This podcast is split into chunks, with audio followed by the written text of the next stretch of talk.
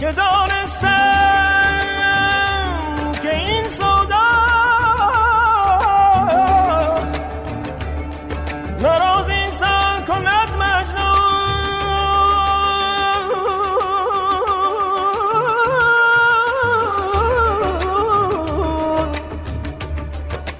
دلم را دوزخی سازد، دو چشمم را کند جیهون. روایت نینوا فصل دوم.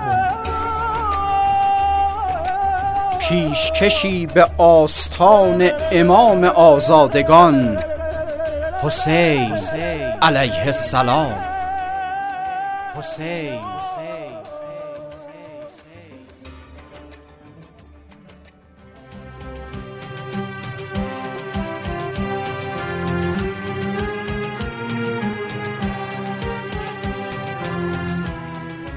قسمت نهم، عزم جزم.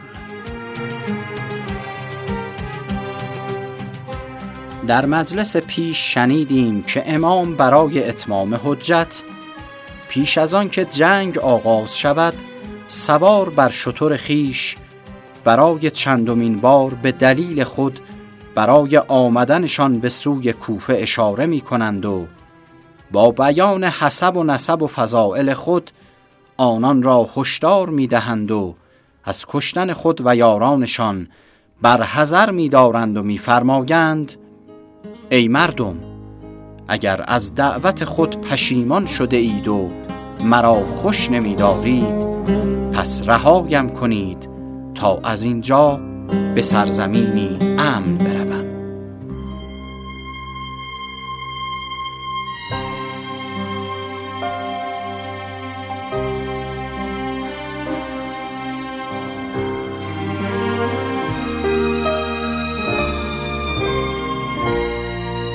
زهیر بن قین در حالی که غرق در سلاح و سوار بر اسبی با دمی پرموی بود بیرون آمد و گفت: ای کوفیان، شما را از عذاب خدا می ترسانم. بر فرد مسلمان خیرخواهی برادر مسلمانش واجب است و تا زمانی که بین ما جنگی رخ نداده برادرانی بر یک دین و ملتیم و شما شایسته خیرخواهی ما هستید. ولی وقتی شمشیر بین ما حکم فرما شد دیگر این پیوند از بین خواهد رفت و هر کدام از ما امتی جداگانه ایم. خدا ما و شما را به خاندان پیامبر امتحان کرده است تا ببیند ما و شما چه می کنیم. ما شما را به یاری ایشان و تنها گذاشتن این سرکش عبیدالله ابن زیاد فرا می خوانیم. آیا شما غیر از بدی در تمام دوران حکومت این پدر و پسر چیزی دیده اید؟ آنها چشمهای شما را درآوردند، دست و پاهای شما را قطع کردند، شما را مسله نمودند و بر شاخه‌های درخت خرما آویختند و بزرگان و قاریان قرآن شما مانند حجر ابن عدی کندی و یارانش و هانی ابن عروه و مانند او را کشتند.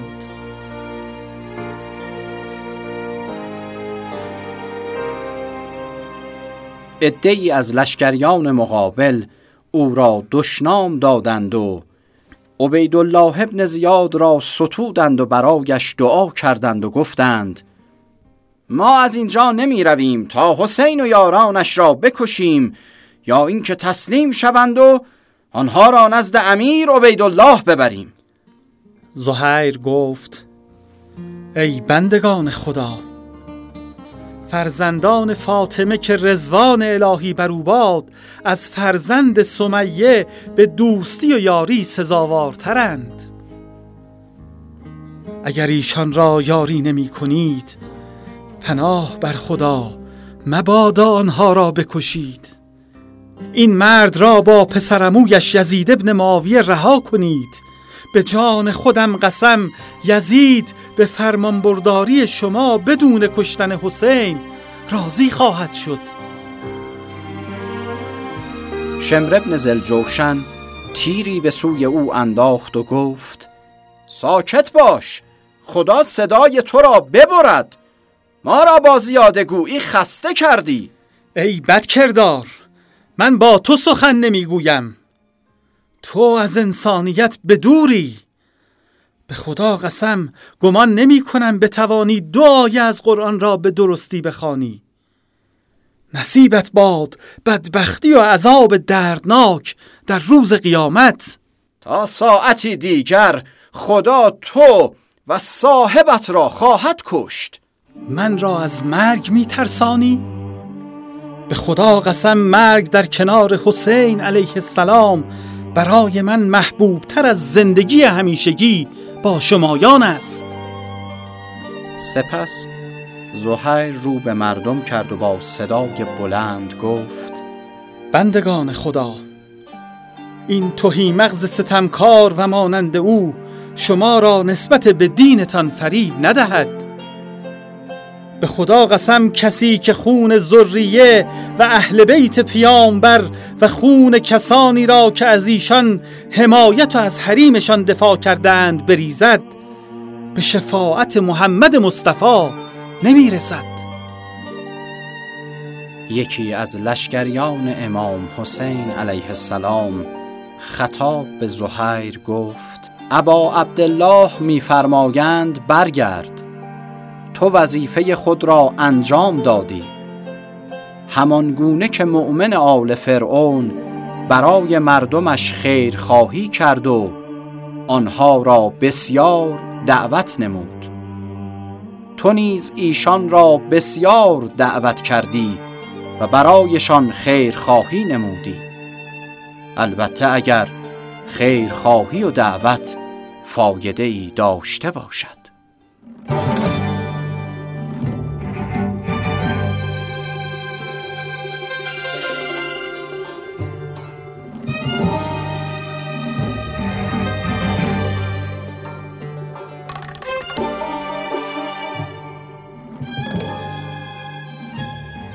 وقتی لشکر عمر بن سعد به سوی امام حسین حرکت کرد، حر بن یزید خطاب به عمر سعد گفت: آیا تو با این مرد خواهی جنگید؟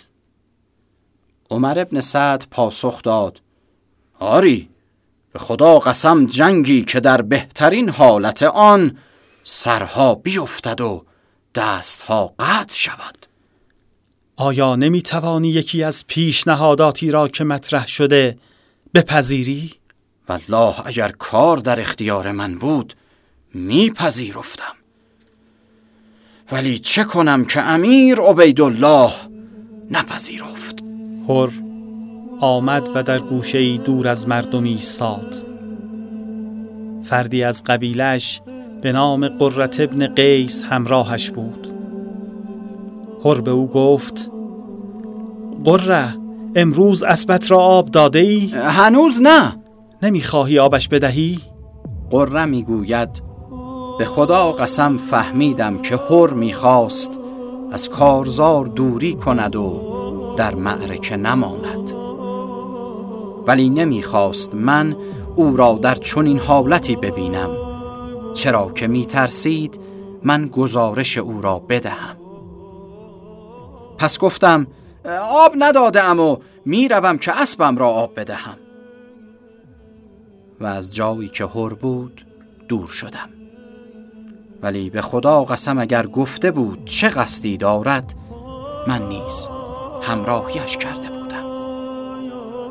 حر کم کم به لشکرگاه امام حسین نزدیک می شد.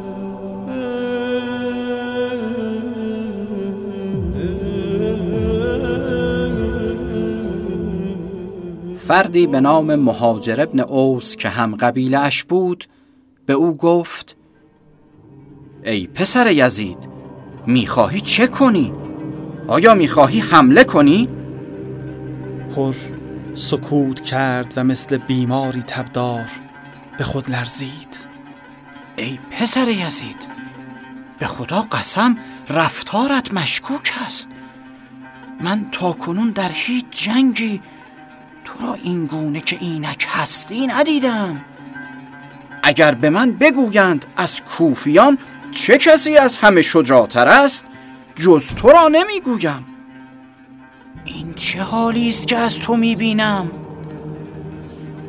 هر که گویی بلند بلند با خود سخن میگفت پاسخ داد: به خدا قسم من خود را بین بهشت و جهنم مخیر میبینم.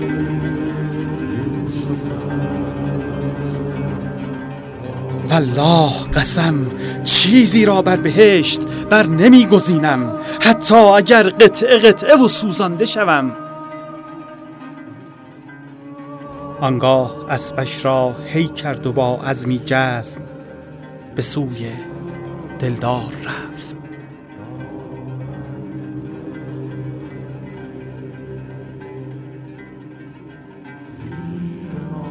یک شب دلی به مسلخ خونم کشید و رفت، دیوانه ای به دام جنونم کشید و رفت.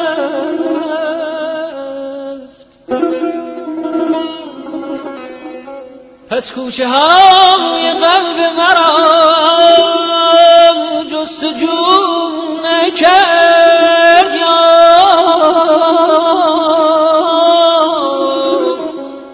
اما مرا به عمق درونم کشید و رفت.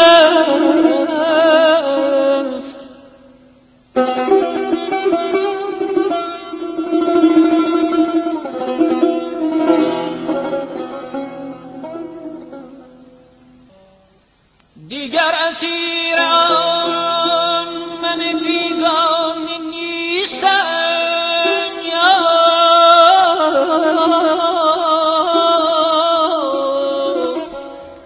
از خواهد چه عاشقان غرورم کشید و رفت.